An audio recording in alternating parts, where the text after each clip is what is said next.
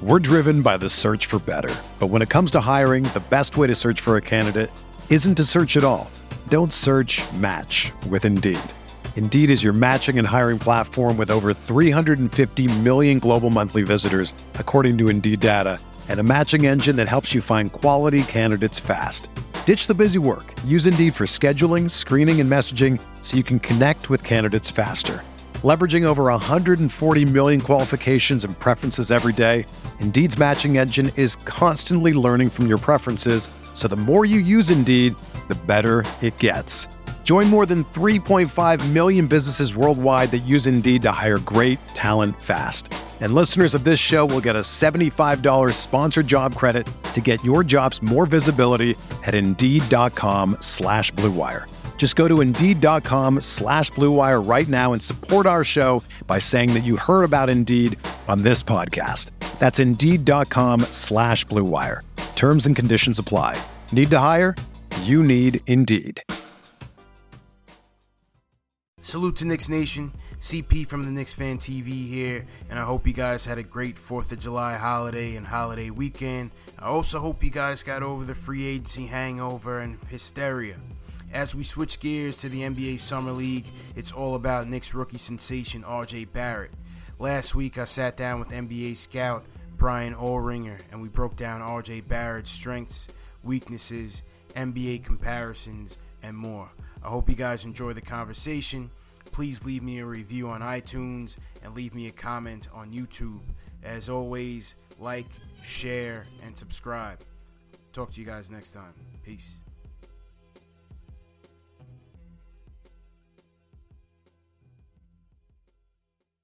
Knicks Fan TV, the podcast. Salute to Knicks Nation out there as we are getting ready to be in the thick of the Knicks off season with free agency right around the corner.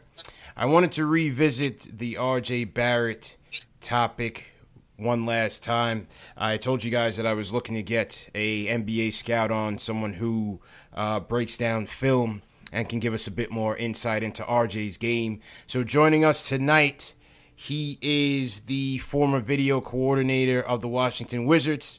He also served as an advanced scout for the uh, Toronto Raptors and Atlanta Hawks. That is Brian Oelringer. Brian, how you doing tonight, man? I'm good. How are you? Doing pretty good. Doing pretty good. I think the fan base has been galvanized by by the RJ Barrett pick. I think they're optimistic about it.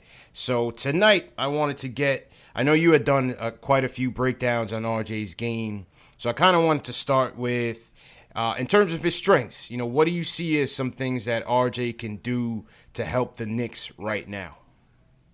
I think he has a, a really good feel for the game. Um, you know, I think he kind of uh, is a guard who can play a little of that point forward and, and be a secondary ball handler uh, within the offense. He could run some pick and roll for him. I think he's a, a good passer with good floor vision. Um, you know, and that's something Knox kind of lacks. Um, so I think it's a good uh, potential compliment in that way. And I also think you know it also stands out that he just seems to has have a really good motor and uh, be able to play really hard for for long lengths of time. I think he was top five in the NCAA in, in minutes played, and it seemed like Coach K played him you know almost 38 minutes uh, pretty much every game. Um, so that kind of just speaks volumes to me, and that you know I think he's a guy who was really trusted and can you know switch one through four and, and be a physical good defender in today's NBA, and so yeah, I think he has a lot of a lot of positives and a lot of upside that'll definitely be able to help the Knicks next season.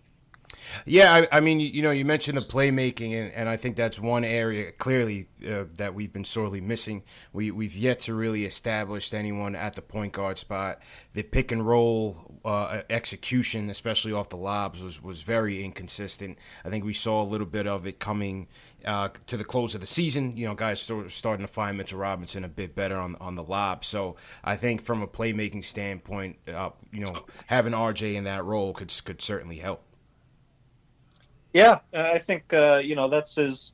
I've, I've kind of likened him a little bit to the way you know a guy like Joe Ingles plays uh, with Utah. You know, I know he's kind of a unathletic guy, and you know it's it, it's not you don't want that to be your ceiling, but uh, I think Ingles plays you know with a really good pace to his game, reads the floor really really well, and I, I think that's kind of where you see the RJ uh, Steve Nash influence and I think he really, you know, had had a couple uh, double-digit assist games, which is pretty unusual for a guy who's who's not a point guard and is more of a of a scoring wing. So I think he's a he's a pretty underrated passer, and I think he'll, uh, you know, fit in well, whether it be uh, Dennis Smith Jr. or whoever exactly the point guard is. I think he's a guy who can, you know, run some stuff for him as as a secondary ball handler. Yeah, you, you, you mentioned the high assist numbers, and I think we, we certainly saw that when, especially when Zion went down. We, we saw a lot of RJ playing a bit of the one, um, running the offense and, and facilitating, especially um, once we got into the conference tournament stage. Definitely saw the ball in his hands uh, in, a lot. Um, how about his shooting? You know, from a shooting standpoint, you know, only shooting 31% from three. Um, how, how, do you how do you see him as a as a shooter coming into the next level?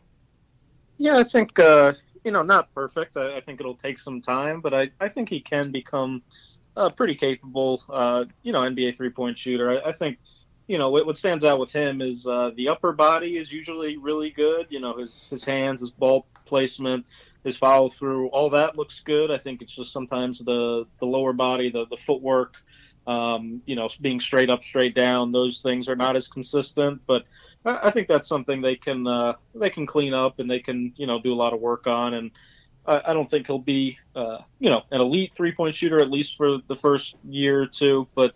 I think he does have really good touch and, and good form generally. Like I said, that he should be able to shoot it pretty well. Yeah, I mean that's something that I, I noticed in, in, watching his games this season is that you know he does have a good touch, but you you did see a lot of forced shots um, in, in, a lot of games. I think the Tar Heels game really stuck out to me um, later on in, in that season. It, it, does take a lot of forced jumpers, which which could be a bit concerning. Yeah, I, I the one thing I, I, guess on on the negative side, you know, the like I said, beyond just uh, the fundamental issues with his shot in terms of the footwork, he, he really doesn't have that uh, mid-level uh, scoring capability, and that is, you know, one of the fair knocks I think on him, and, and why you know, to be honest, personally, I, I prefer Jarrett Culver uh, as a prospect just because I think he's a guy who's going to be an elite scorer at all three levels, you know, at the rim, in mid range, and, and from three. And I think right now, RJ, you know, will learn to shoot the three fine, and I, I think his percentage was, you know, a little lower than uh, than really his form would indicate um, in college. I, I think he, he'll get to the basket okay and, and finishes really well, definitely going to his left hand. Um, you know, but you don't see as much of that creativity, that ability to get his shot off uh, off the bounce. Uh, you know, to be kind of an ISO scorer. So whether that's within his game, you know, maybe is a possibility. Maybe Duke just didn't really cultivate that a whole lot yet. But uh, I did feel like, for example, Culver was a guy who could kind of get his own shot a lot more and, and be more productive in uh, in those type of situations. Uh, that's interesting, and, and I'm going to touch on on Culver a bit later. Um, but when you had spoken about you know not having a a, a, solid mid-range game. One of the things that I saw that RJ was working on this summer was, uh, you know, getting around defenders and, and getting that, that first step, improving in those areas. Do you think that's somewhere that he could potentially struggle at the next level?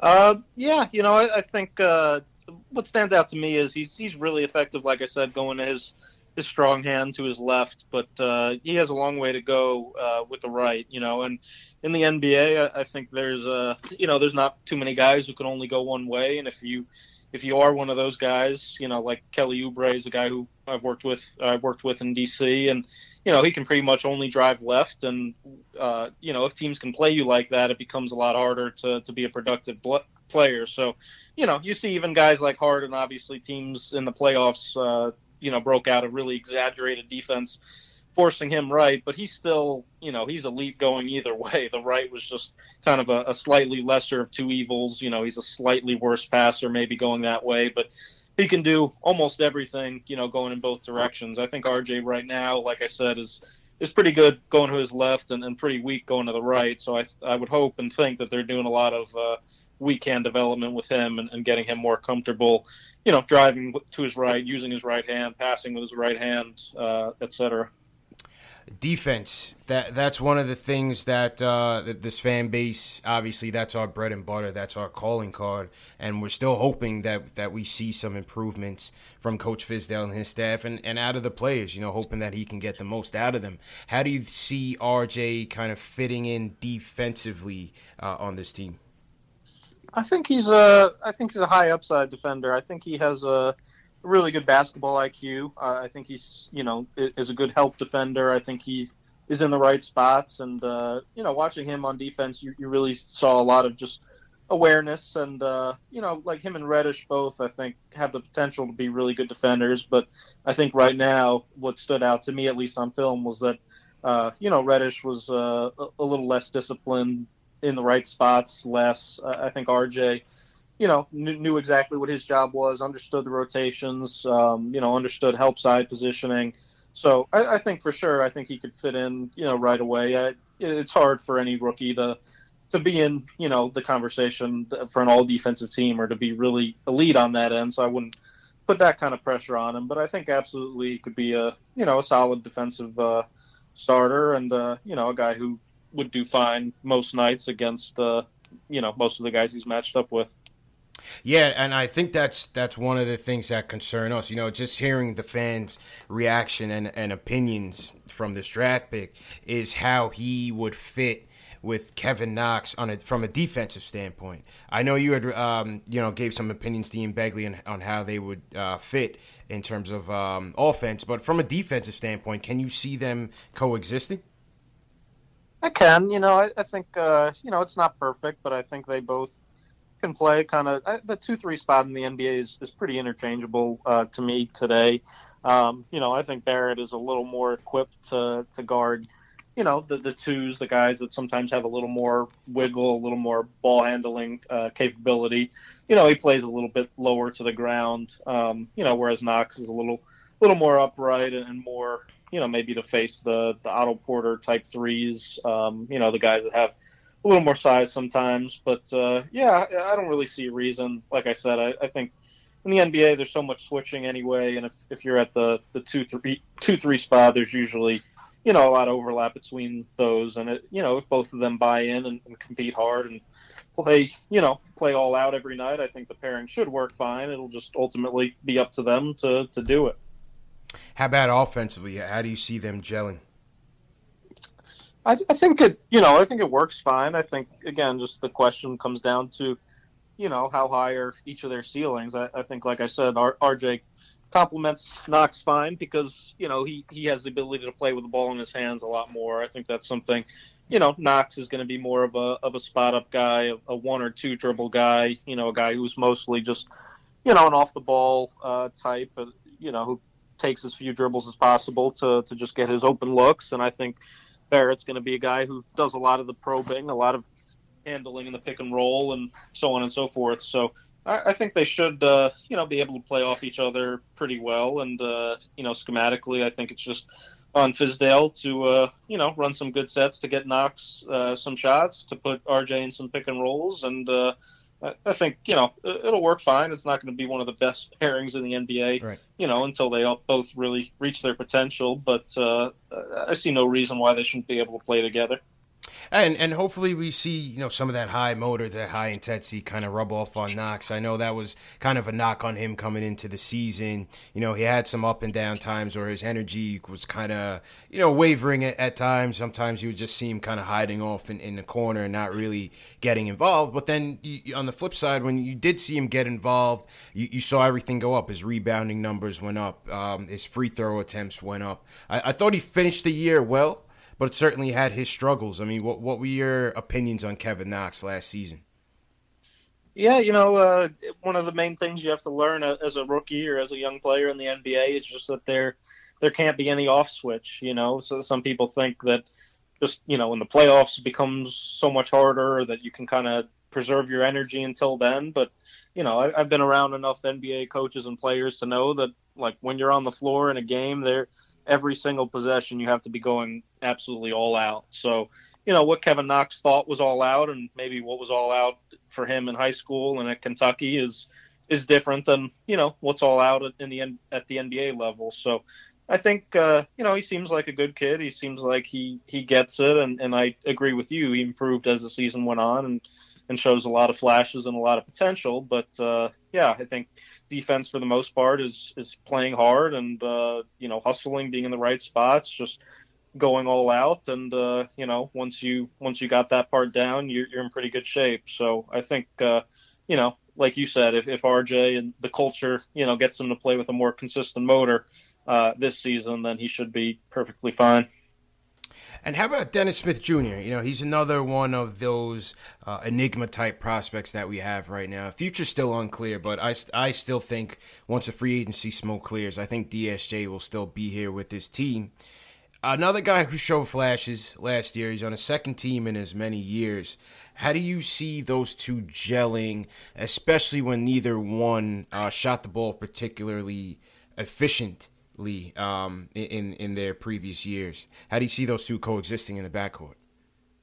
Yeah, I uh, yeah, he, he is an enigma for sure. I mean, I think uh, you know he's he's enormously talented uh, for sure, but I, I think he kind of has suffered from that same problem at times. That uh, I think the 82 game seasons been a little long for him, and uh, you know hard to, to adjust to and, and commit mentally uh, to being there, you know, all the time and, and, doing the things you have to do to, you know, to be an every night player in the NBA. Um, I, I, think, like I said, the the body, the athleticism, the the skill set, you know, all those things are there. It's just a, a matter of getting over the hump and, and translating it to a, you know, a spot where you can play 35 to 40 minutes a night and, and be effective almost every night. So, yeah, I mean, I, I think, uh, you know, they just have so many kids who are, uh, you know, huge potential. And I think it's a shame that so many people have kind of written uh, Dennis off because I think, for example, if he was if he was in this year's draft class, even you know having his two years in the league, I think he'd be a, a top five to ten pick in the draft. I think that's the that's still the kind of talent he has, and it's just a, a matter of you know really harnessing it and, and, getting him to buy in every night. So, yeah, I hope he is still there, and I, I think he does have uh, a lot of potential. But you know, it'll be interesting to see how it shakes out. And uh, you know, if a Kemba or, or, somebody else comes, then obviously he's kind of out of minutes or at best uh, a backup again. And you know, then it's going to be on him to to really keep his focus and uh, not lose sight of his development. Yeah, and that that's one of the areas I, I hope he kind of improves is definitely his dedication, his body. You know, the back injury was certainly a concern at such a young age. You know, to have that type of injury, but I do hope you know once we talk about free agency later on, I do hope that they bring in uh, um, a veteran point guard who can really mentor him on, on being a pro and running an offense, and hopefully somebody that can can have a long lasting effect on him. Yeah, uh, you you can't really you just can't win in the NBA without uh, without vets. You know that's it's a it's a cliche, but it's uh, but it's true. You know I think the Knicks.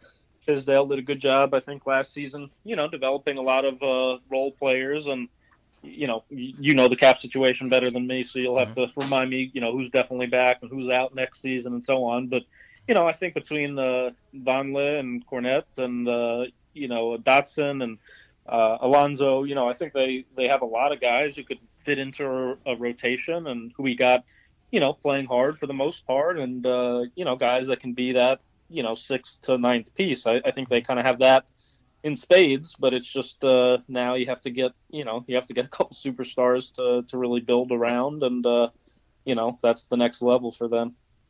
And and you know, I, I was debating with someone on, on Twitter about this, and they said you know having a veteran presence is overrated. But from from your experience, you know, you've worked for NBA teams, you've been around the locker rooms and seen guys' progression. You believe in that. You believe that it, that having that veteran presence can really help these young guys develop. Oh, for sure. Yeah, there, there's no question. I mean, there's, yeah, you know, there, like I said, there's a big difference, uh, you know, between competing to, to win 20 games and competing to win 40 games. You know, win, winning in the NBA is is really really hard, and so many people take it for granted. And uh, you know, I was around in DC for for pretty much exactly that. You know, I was around in DC when we had Andre Blatche and, and JaVale McGee oh, and Nick Young, and you know, my first experience in the NBA was. Uh, seeing them walk in at halftime down 20 laughing about it you know and we were winning 20 25 games every year and you know, I was a guy who I worked for Gary Williams in college, and he'd be losing his mind if we were only up 50 in a game, mm. you know. So mm-hmm.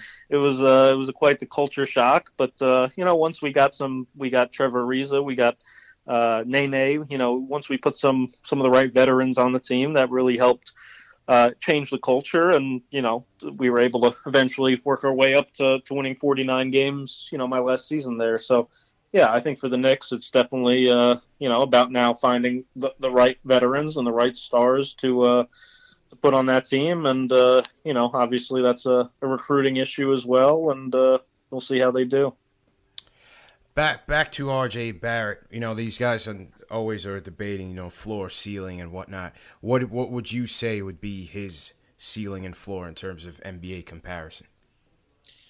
Yeah, like I said, uh, you know, the guy, the guy like Ingles uh, comes Ingles, to mind. Uh, you know, a more, slightly more athletic version, obviously, but I, I, think people, you know, Joe's a guy who's made himself into a, a, player that's making, you know, eleven or twelve million a year, and I think most people think he should have got fifteen or more. Um, you know, he's a he's a starter. He's a elite shooter. Obviously, he's a playmaking uh, pick and roll guard. You know, he's a he's a really good player in the league. So I, I, think a guy like that comes to mind. I, I, think Rodney Hood, you know, what he's made himself into. Um, you know, I know he's been kind of up and down and inconsistent in the league, but uh, I think kind of for Portland last season, he showed uh, flashes of, of, getting his getting his swag back and uh, you know showing why he was a guy that was thought of with with pretty high upside. So.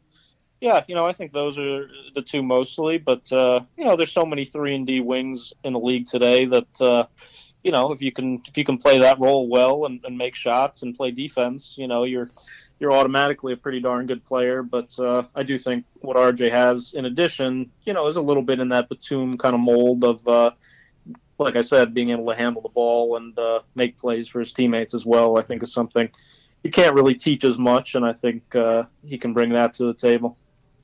And you mentioned Jarrett Culver, and it was interesting. I only saw very limited um, games from Jarrett Culver. I saw the the conference tournaments and and through the NCAA tournament, and his game reminded me. I don't and I don't know if you agree now. His game kind of reminded me of Josh Howard.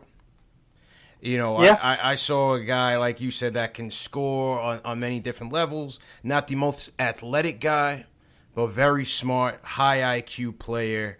Um, gets in the right spots just just a very smart player, and and he really led that Texas Tech team. You know, who was a solid defensive team, but not known for as much offense. And and I think he really carried them when they needed him uh, up until that that championship game, and we saw Hunter kind of outshine them in that second half. But I thought Culver was a hell of a prospect. But you you were saying that you would take him over RJ. Yeah, I uh, I don't know. There's just something I you know I, I wrote in my scout about Culver. I kind of just said it was uh, sort of an eye test type thing, and I, I couldn't exactly put a finger on it, but it kind of just one of those you know you know when you see a type hunches, and that's mm. you know there's certainly no guarantee, and I'm betting far from 100 percent, and everybody else, I, you know, nobody's close to that.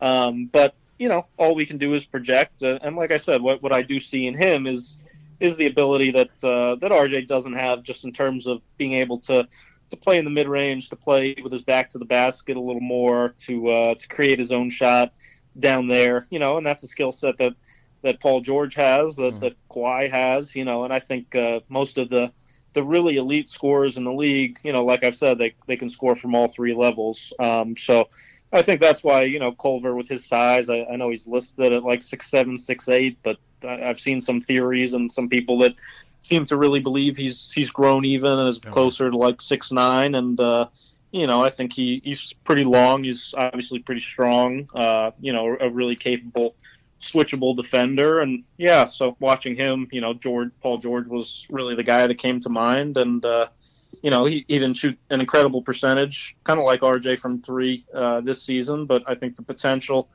is there, and you know, Kawhi even shot what 29% or something from three in college. So ultimately, it's just about how hard these guys work and uh, you know get with the right shooting coaches and so on. But uh, yeah, I think Culver has a chance to be a great player uh, in Minnesota, and uh, you know I, I personally said I think you know he could end up being the best or second best player uh, in the draft class. Interesting, interesting. Yeah, we'll we'll see, man. And like you said, it's it's so early to tell, but I, I certainly liked uh, what I saw from Culver this this college season, this past college season. You you had mentioned um, just you know how how you break down film and and how you evaluate players from a scouting perspective. Clearly, you are watching the games from a different lens than the average fan or you know the the casual fan. So, what are some of the things that you look at when you're breaking down game tapes on certain guys? Yeah, I think it's uh, you know, it's just really a matter of you know knowing what uh, what they're being asked to do first of all. Um, you know, and I think for that you really just have to understand uh, the schemes, you know, and understand okay if, if they're playing, you know, if they're playing drop coverage on a pick and roll, um, you know, is is the guard doing his best to to fight over the screen and keep chasing the ball handler, and you know, are the guys who can be giving help from the weak side? Are they in the right spots? You know, everything is kind of contextual. Um, you know, so when I try to watch these draft prospects, for example, I'll, I'll kind of, uh, you know, just really, really hone in on them. I'll watch, you know, three to four full games of, of Duke, of Texas Tech, um, you know, playing against high level uh, op- uh, opponents. I don't really care about them playing a bunch of games against uh, Appalachian State. Right. You know, like th- those yeah. games are just not, to be honest, indicative of anything that's going to translate to the NBA because it's just you know it's not even the same ballpark mm-hmm. uh, athletically. So I think you have to find you know obviously high level competition games, and then yeah, like I said, I pretty much just watch RJ, watch if he's in the right spots every single time, if he's in a stance every single time, if he you know uh, runs the floor the right way, if he's in the right spots, you know. Um, just kind of how he plays offensively, what his role is, all those things. And, you know, there, there's a thousand things that can be evaluated probably in, in every single basketball game. And, you know, like I said, at the end of the day, we're, we're all just projecting. But yeah, what I just try to bring to it is just, you know, trying to have an understanding of what skills, uh, you know, translate to the NBA, what you have to be able to do to, to be an elite player in the NBA. And, you know, RJ, like I said, checks a lot of those boxes for me and, and has – a lot of special abilities, but uh, you know there are real flaws like the lack of right hand, the lack of mid range, things like that. That uh, you know are why he wasn't my second or third best player. But uh, you know I think he's perfectly fine right there in the top five, and I think the Knicks still got a really good piece. And uh, now, like I said, it's ultimately up to him. It's up to them, and uh, up to the development. What would you say is the toughest adjustment that one of these, you know, let's say these these top prospects, a lottery pick, what would you say is the toughest adjustment from college to the NBA that a prospect has to make? Uh, probably just you know the uh, the sheer length of it of the season. Um, you know, 82 games is, is a monster. Uh, you know, you you think in college that you, you you know you really had a grind and you played 30 something games in the tournament and you know you played two or three games a week, but now it's going to be sometimes four, sometimes five games a week, and uh, you know, just a relentless, relentless schedule for for like seven months. So, you know, it's just really a matter of, like I said, pushing through that kind of the rookie wall that that everybody seems to hit at some point, and you know, understanding that uh, you know, I think it was kind of phrased to me like the best players in the league will play 72 games, meaning, you know, they might dress for all 82, but out of those 82, they might have like 10 just clunkers where they're just not really there, just not really into it mentally, you know. And you watch rookies sometimes out of those 82, they're they're playing hard maybe for 40 to 50 of them. So, you know, it's just a it's a big adjustment to to get to that level and to to be one of those guys that you know can play for play at a really high level for 70 games, and uh, I think that's that's the biggest mental challenge and physical challenge as well. Obviously. Who were some prospects or prospect that you were not wrong on, but who were some prospects that surprised you, where you were looking at tape on them and and either they weren't, you know, meeting the expectations and, and they came into the league and and really um, excelled, or you know, guys that looked like gangbusters on film that came into the NBA and just never translated? Uh, yeah, you know, there's, um, I think, for example, Damian Lillard was a guy that I probably was, you know, I slept on for sure mm-hmm. when, when we did his draft film and just looking at him play. And I, I think, uh, you know, you see him dominating at uh, Weber State, oh, and it's it's hard sometimes player, to. Huh? I said that's one of my favorite players right now, man. Oh uh, yeah, yeah. No, he's unbelievable. But uh, yeah, you know, like he he was a four year player in college, and we thought, oh, you know, how much is this going to translate? But yeah, really, he surprised everybody, I think. And then I'll say like the next year after him, uh, C.J. McCollum was a guy actually that I was really high on, and that I was, you know, he ended up going I think tenth, and uh, you know, watching him, his skill set just reminded me so much of Dame, and and mm-hmm. you know that same mid-major ability at uh, at Lehigh. I thought he just was, you know, a, a God-given uh, scorer, just an unbelievable shooter who could who could do it pretty much from any spot on the floor, and uh, you know that's translated pretty well. So yeah, I mean we all have so many hits and misses. Yeah. I, I was I was really low on Kendall Marshall, and he ended up busting. Uh, I was probably pretty high on Andrew Wiggins, and so far he looks Ugh. like a bust. Oh, you know? oh yeah, disappointment, man. I had a lot of high hopes for Wiggins too, man. But now it looks like Minnesota wants to get rid of him any chance they can get. I'm sure they're regretting giving him that contract. Yeah, it's it's again, it's it's it's the motor thing, you know. It's like when he brings it, when he when he wants to do it every night, he's yeah. he's pretty great. But it's just uh, it's not consistent enough. Not at all. And and you mentioned CJ. I you know I, I hope Portland with the West being wide open. I hope they can they can take it. I, I just love that backcourt so much, man. And CJ took such a leap in the playoffs. Really carried that team in, in certain stretches when Dame didn't have it. Um, you know, I, I, hope those guys can can really seize the moment with the, with the Golden State dynasty kind of taking a break. Yeah, it, it was awesome to see them. Uh, you know, get to the conference finals and like I I said. Uh, somebody with their coaching staff had texted me when uh, when Nurkic uh, got hurt and said, uh, you know, effectively our season ended tonight, you know, and then they end up uh, going to the conference finals. I think it's a really gritty team uh, with a lot of heart, and uh, you know, if somehow they can find a way to, you know, get another. That, that three four kind of wing spot seems to be the, the one glaring issue yeah. almost every season with them. But yeah, I, I do love that team, and I think with Nurkic back healthy, they they should be one of the best in the West for sure. Absolutely, man. You know, Bryan, I definitely appreciate you spending some time and, and really breaking down uh, some of RJ's game. I think it's really cool when we have guys who do this for a living, you know, and like I said, you know, you, you certainly approach the game and view the game from a different lens. So it's great, you know, like I said, the fan base is really uh, optimistic about this kid and, and they're, they're hoping to learn everything they can about him. So I definitely appreciate you giving us a lot of time, and, and hopefully over the course of the season, uh, you, you, would come back on and, and share some more breakdowns with us. Where where can uh, the, the fans find you? Uh, yeah, just uh, on Twitter, Scout with Bryan. Uh, Bryan is with a Y. Uh, scoutwithbryan.com has all my content to date, and uh, on on that on the YouTube channel. They can that's where they can see the the RJ film breakdown, the Culver film uh, breakdown, all the all the free agency stuff, all the draft stuff I've done. Um, and yeah, really really appreciate you having me, and uh, hope I can come back sometime. Absolutely, man. Bryan Oringher, thanks again, man. I really appreciate it. Thank you.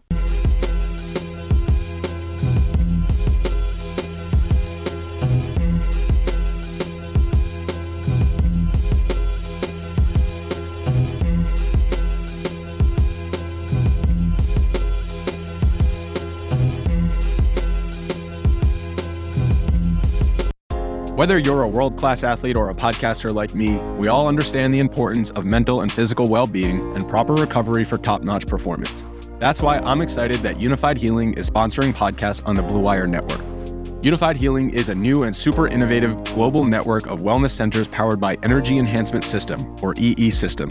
If you haven't heard of the EE System yet, then you'll want to listen up. This technology promotes wellness, deep relaxation, purification, and rejuvenation. Wherever you are across the globe, access to a center is easy and affordable. Interested in experiencing the EE System technology for yourself? Go to unifydhealing.com/bluewire to learn more and find a center near you. That's unifyd, U-N-I-F-Y-D, healing.com slash bluewire. No material or testimonials on the Unifyd Healing website are intended to be viewed as medical advice or a substitute for professional medical advice, diagnosis, or treatment. Always seek the advice of your physician or other qualified healthcare provider with any questions you may have regarding a medical condition or treatment and before undertaking a new healthcare regimen, including EE system.